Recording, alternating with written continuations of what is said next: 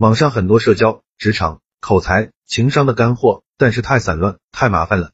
我开了一个公众号，整理了有一千个职场技巧，一千个口才技巧，一千个话术技巧，一千个情商技巧。想系统学习的可以去看，名字就叫说话细节。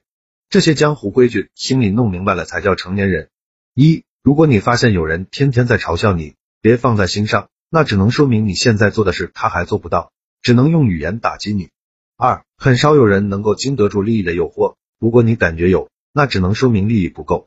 有个朋友追女生，刚开始的时候女生对他爱答不理，后来从一顿饭、一束花、一个项链、一个手表，在之后就换女朋友了。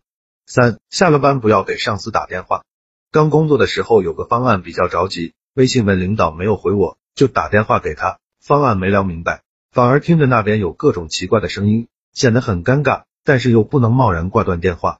四，现在这个社会有渠道是很重要的。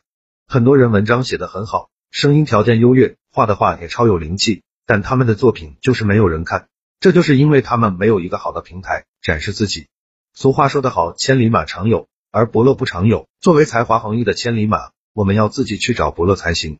五，和什么样的人在一起，你就会变成什么样的人。人都是分圈子的，你和只会抱怨没有能力的人在一起，那你也只能变得碌碌无为。天天只会抱怨，但是你经常去和精英人群交流，那么你只会变得越来越优秀。六，不说软话，不做硬事，话说的不硬气，会让对方觉得你好欺负，是要做的圆滑一些，这样大家都舒服。七，我知道你思想开放，但是你没必要非用自己找了多少个女朋友来证明自己开放。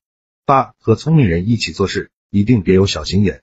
说白了，是个人都不傻，你的心思别人都能看出来，何必用一点占小便宜的心态？把对方对你的好感丢了呢？九，不要总想着把自己高兴的事分享给别人，除了你爸妈，没有几个人会真的为你高兴，更多的嫉妒。